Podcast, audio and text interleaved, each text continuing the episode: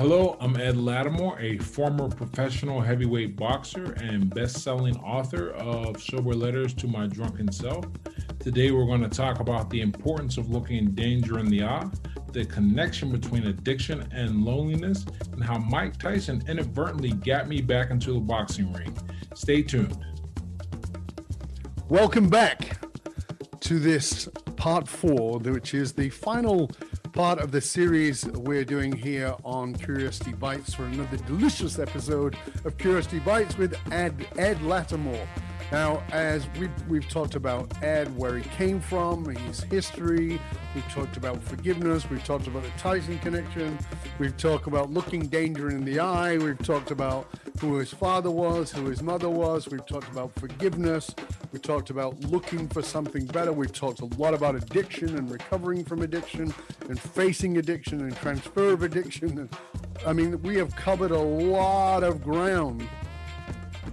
And although Ed, as I said, is a retired heavyweight boxer who's still in wicked good shape, if you don't believe me, go look on his website or follow him on Twitter. And we'll make sure that people know all of those things at the end too. But really, what you're known for now is your writing and your coaching. And you've written for different places, like you wrote for Ryan Holiday's blog. You've written for all kinds of, places like you were featured in James Clear's Atomic Habits. So, your writing has really helped you get out there. Talk to us a bit about how you first found writing as a vehicle for you. How did that happen? Was that something that was there when you were a kid or not? Yeah. As a kid, I liked, fiction. Still like fiction. But I like words. I really believe that understanding words is supremely valuable and very important, because that's what we use to communicate, and the world is still run by humans. So until artificial intelligence, does everything, then you still have to interact with the person. And even on your day-to-day, you're going to have to interact with people. That's never going to change. So it's really important to develop that ability and skill to communicate with the word. All right. And I really fell in love with the idea of a blog back when blogging first started. I said, you get a website, you put together, put your stuff up, people like it or don't like it, you build a community around it, you build fans. Seems awesome, right? I started like 3 different kinds of blogs before I eventually got to edlattimore.com. And each one, you learn something, you emulate some people, you figure some things out. But the blog now, I said, my mistake before was I was trying to fit in to a certain niche or characteristic. I remember the one blog it was going to be just about fighting. And then the other one was going to be just about strategy. And then another one was going to be just about dating and human dynamics. And all of these, I have ideas and they fall off because I realized something. The best writing, in my opinion, anyhow, is when it is a representation of the person. Mm-hmm. You don't need to niche your writing into a category. Instead, write what's important to you. And that's the approach I took with edlattimore.com. I did something that now everyone, I think, is trying to do in one way or another. But I believe when I first started the site, maybe we're looking at now 8 years ago, that was different. It's edlattimore.com, and I'm going to write about what I care about and what I'm interested in and what's important to me. And because I feel like my life, there's stuff I want to talk about. And I don't want to just talk about it. This is the thing that I think a lot of people forget. If you just want to write for the sake of writing, because you want to put some words down and put your thoughts down, go journal, right? Mm-hmm. If you want to try and create something that is going to build fan base, then you have to provide some value one way or the other, and you got to figure out which method of giving value most naturally aligns with what you've experienced and what you're trying to write. So whether you're trying to teach whether you're trying to entertain, whether you're trying to, you know, pull, I guess, well, let's consolidate your experiences and put them into a digestible format for other people to learn from. Like one of the mottos in my blog is that I take what I learned the hard way and I break it down so you can learn it the easy way. Now, that is kind of God's my writing. I happen to get a great guy who designs all of my tech and all of the colors and stuff on my website. All I do is put words up. Everything else you see on the site is from him. And he gave me a really great tech suggestion like 3 years ago, but turns out it just works really well for everything I'm trying to do. He goes, you know, the algorithm really likes it when your pictures aren't used anywhere else. So you should probably use the pictures you take of your life. And I said, wow, that's perfect, because I'm writing about what I've experienced in my life. I'm writing about what I know, where I think I can give value. You know, I know a small amount of things, right? And I know an even smaller amount of those things really well. Let me write about those things, my experience and my perspective on those things, and whoever can get help on. And it's worked out very well. Some of our best articles are the ones where I was, you know, like my how to quit, like simple title, how to quit porn. Boom. That article is, you know, when you look it up, I'm usually in the top three for that. And, you know, it's anything related to sobriety.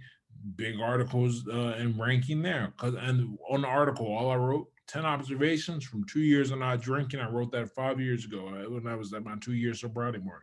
And people continue to get value from it. The article that's trending big in this regard right now are some things you should know about going back to school at age 30, right?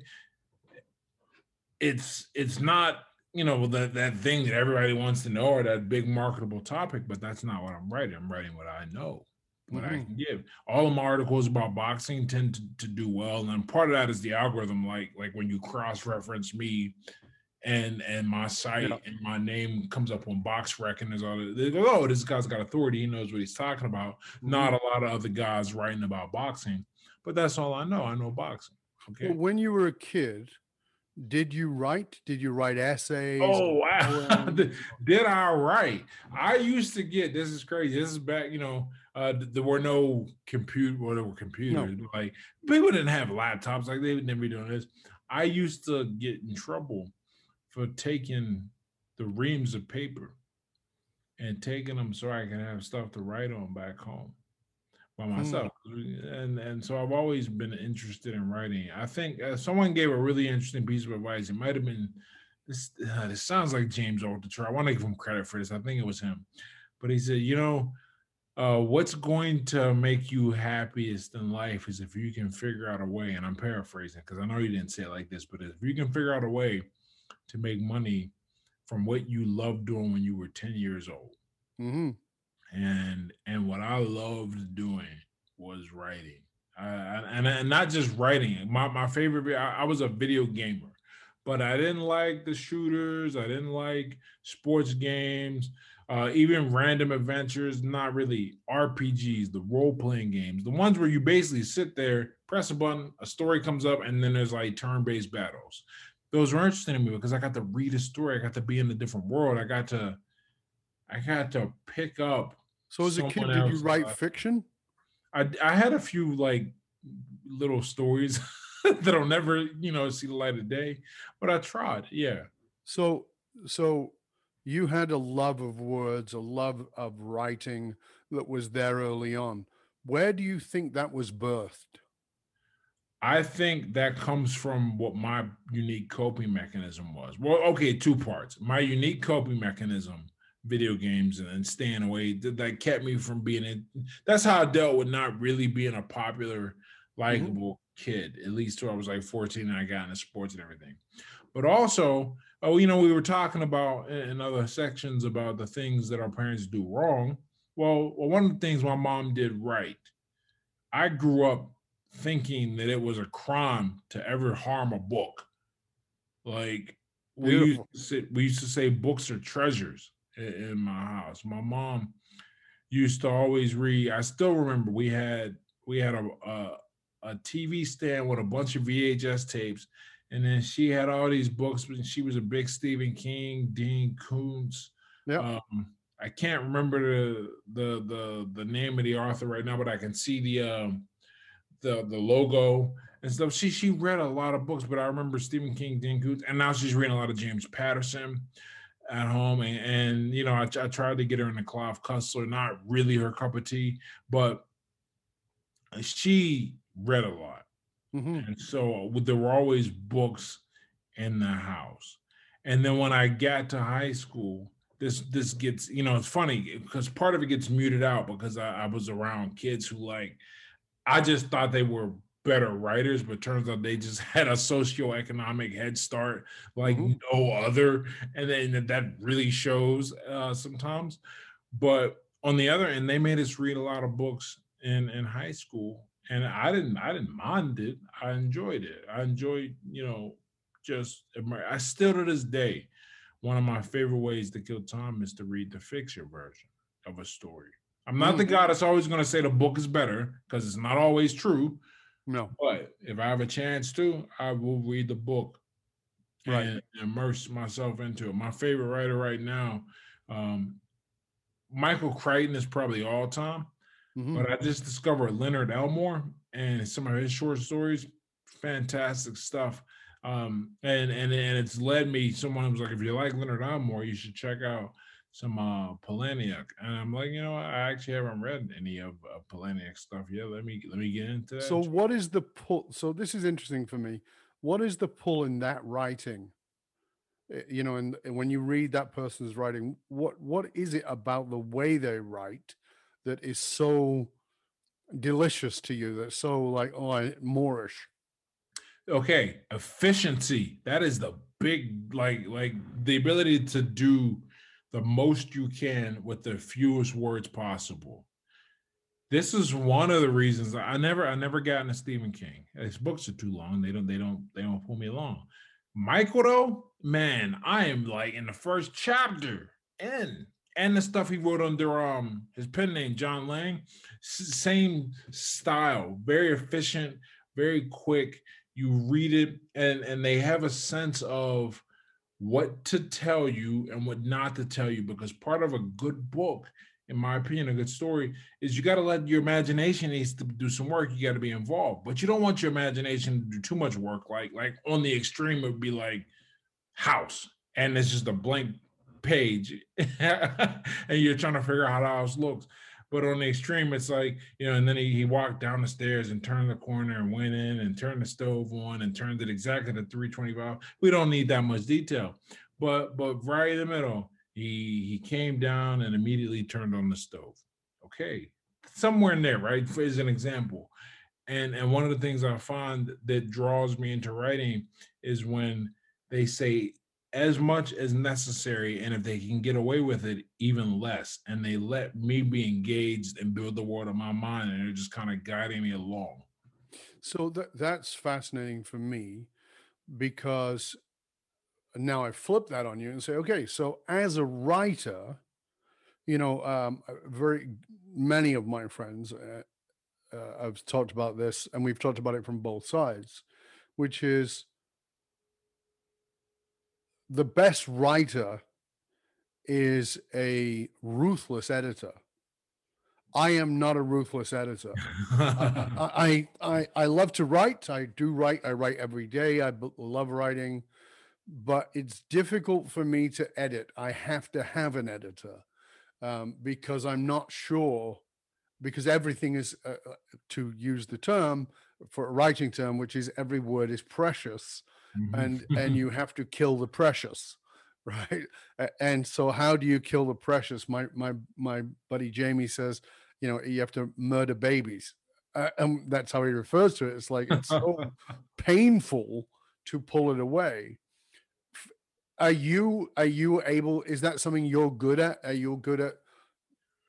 Initially, I was terrible at it. In fact, if you look at the website right now, there's about 100 articles on there, but we probably took down over the past, they probably get rid of 850 of them.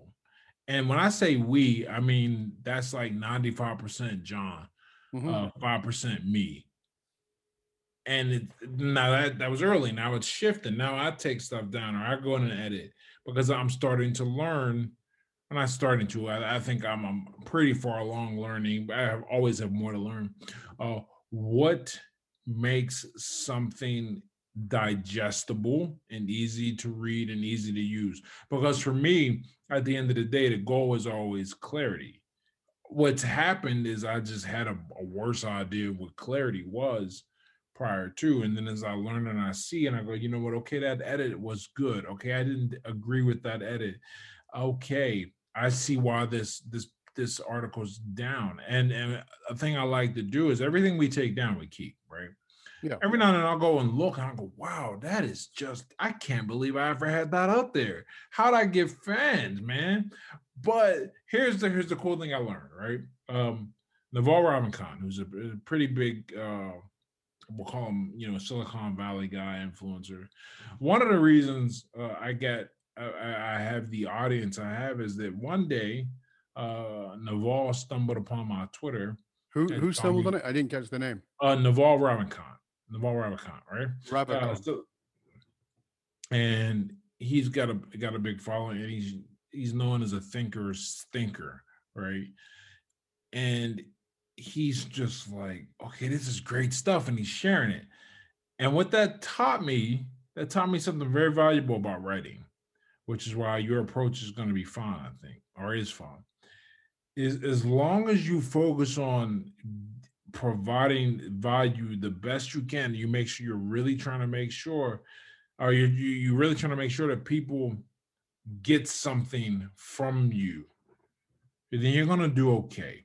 Technically, it may not be executed the best way, but I find that if your heart's in the right place with writing, you tend to do okay, because Lord knows some of those articles that he shared, like I don't think, I remember when he shared about gratitude, I had to go back and just rewrite that entire thing. It just wasn't good. It was awful. And now it's a lot more readable and a lot more digestible, but he got something out of it. Right. He thought it was worth sharing. So, obviously your writing has become very popular. Your book has done very well, continually very well. Sober Letters to My Drunken Self, is that correct? Yeah. So it's like the Titanic of the sober world. Right. So that's become, it's a rock solid base for so many. Talk to us about how the writing has transformed into now you teaching courses, coaching people, working with others, helping them with, because you on, it seems to be on three fronts, sobriety, mental emotional health, and then over to actually writing and helping people to get their message over. So how has your writing moved into you becoming a coach and a guy that people are like, yeah, I got to work with Ed? So I did not set out to do coaching, right? No, I don't think anyone ever does. What happened is someone messaged me, and the person who messaged me was relatively high profile, and to the point where I actually didn't believe him. And hey, you do offer any coaching? I said, yeah. And this was back when I was just, I was like, sure, Bob. I looked up who he was and made a guess. I said, $75 an hour.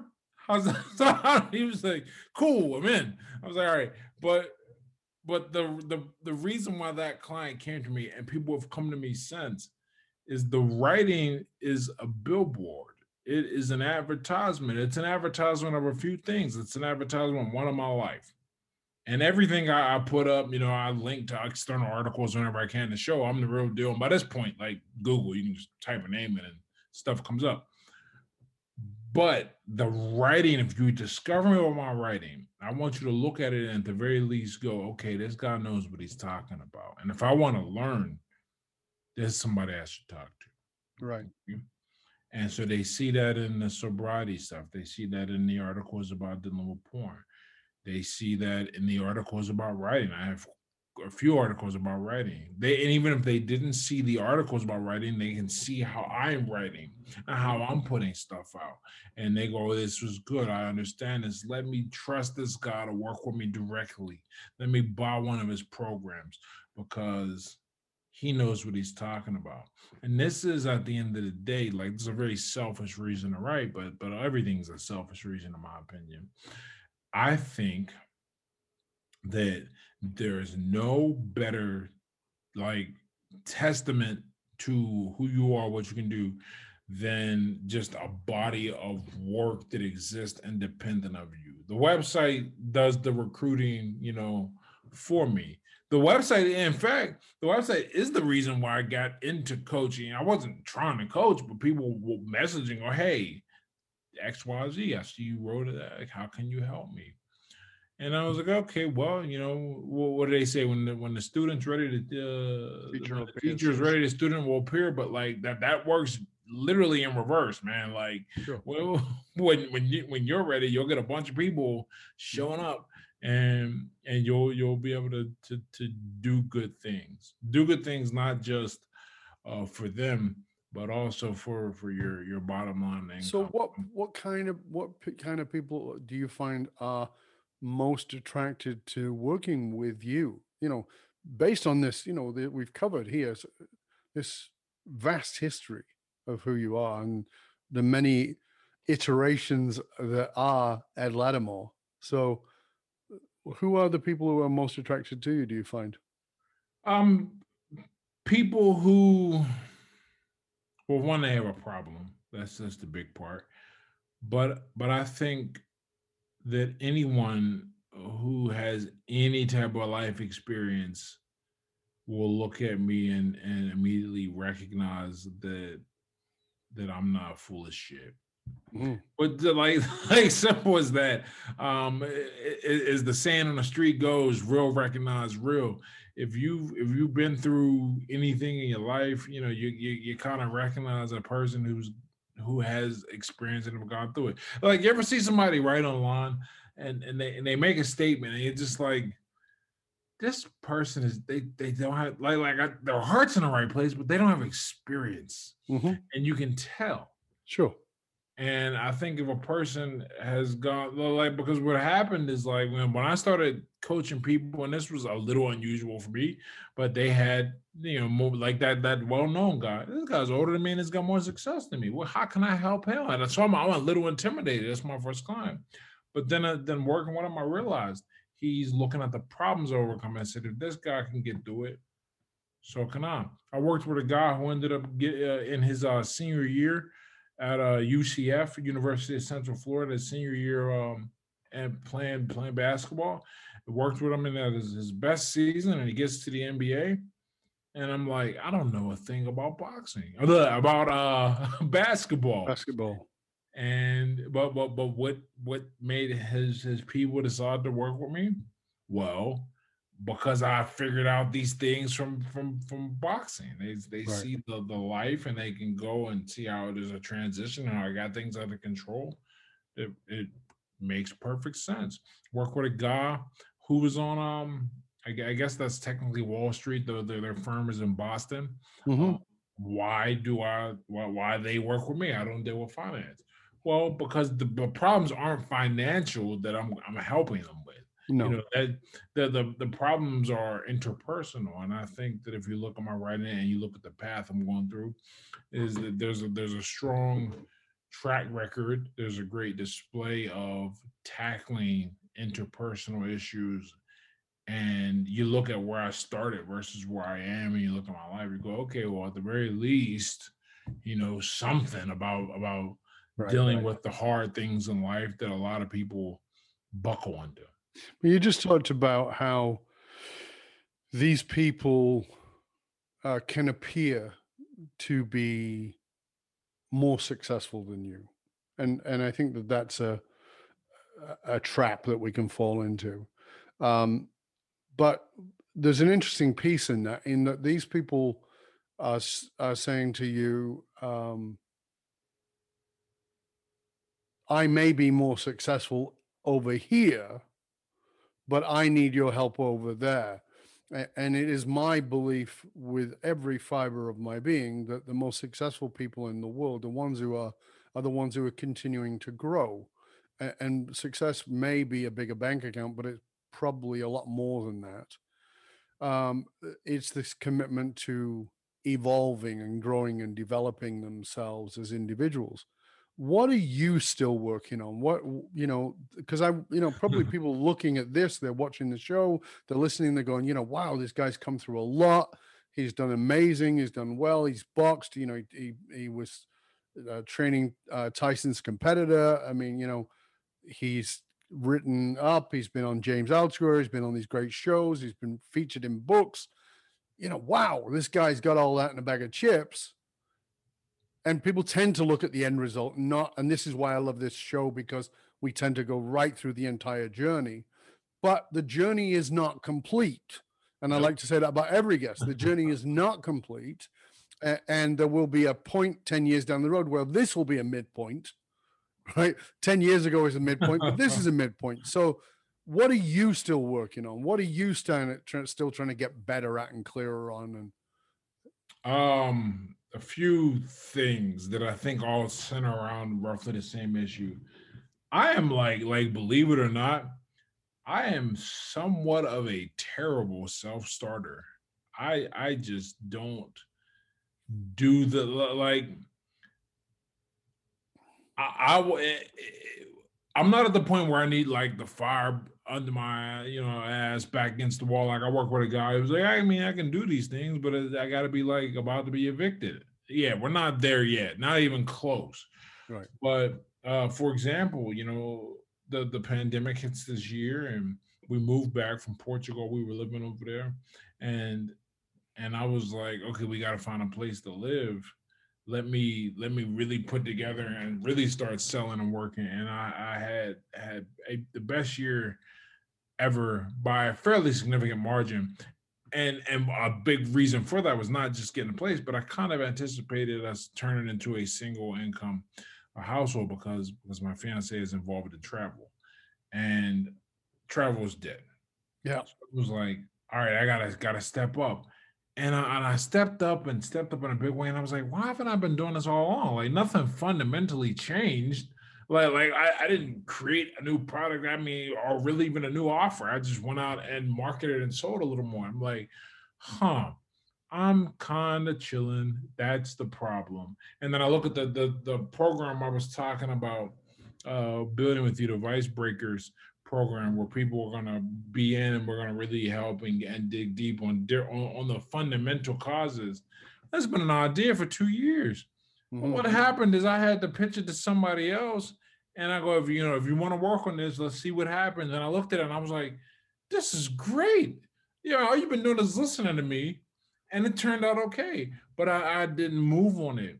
And right. So a lot of times I know I'm not as self-starting as I need to be. And you know, fortunately it's not debilitating, because it could be worse. I've seen it worse. I've worked with people ever worse, but that's a big issue. So there's that, the self-starting. I tend to have a little bit of shiny object syndrome. Gotten a lot better this year. But even still, man, I got like 5 different projects I'm working on, and I don't need to have 5. And then when someone approaches me with something, sometimes I have a hard time saying no. And I'm like, okay, here we go. Here's another thing to do. I'm going to try and fit this in. Mm-hmm. It's hard. Yeah. But you have to get those things. I've learned if I don't get that under control, I'm going to hate how I feel.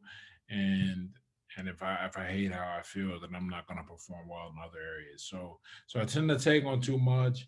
I'm not as much of a self-starter as I should be. I should say no more often.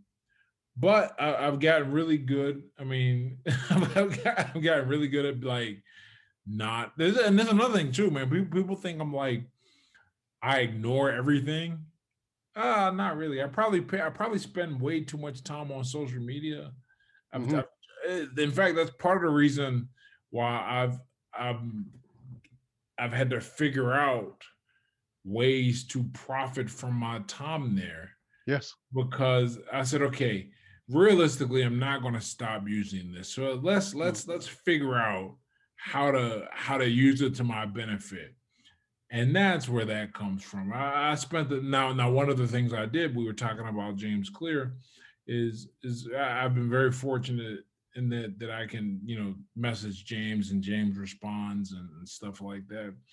And when we were redesigning my website, we were looking at people who did a good job. And James was one of them. And I looked at James and what he's done in terms of building himself up. And James does not really use social media. Relative to me, James does not use social media. Like, if you want to look at it that way.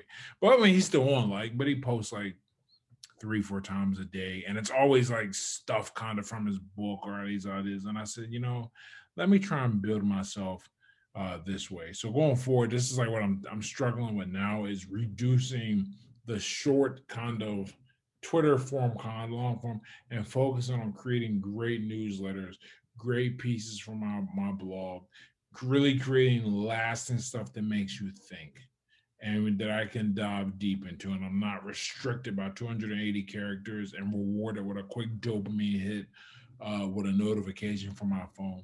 So yeah, those are the big things I'm working and struggling with right now. Yeah, and as I said, I think that it's really important for us all to realize that we're all constantly in a state of evolution. And it's really important for us to recognize that about ourselves, that nobody's there. There is no there. And I really appreciate all that you've shared with us. It's been really quite wonderful. Thank you so much, Ed. And I am very, very grateful for everything that you've shared. We probably could go on for another couple hours, but we won't.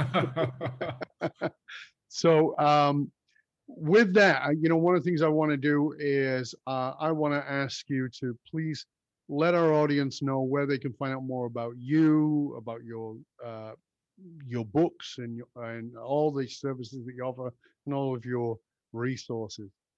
So fortunately, or unfortunately, I guess, for anybody born after me with the name Ed Lattimore who wants to do the internet thing, they're going to have to wait till I die or something, because I'm Ed Lattimore everywhere. My website is edlattimore.com. My Twitter handle is Ed Lattimore. My Instagram handle is Ed Lattimore. My Facebook is Ed Lattimore. My LinkedIn is Ed Lattimore.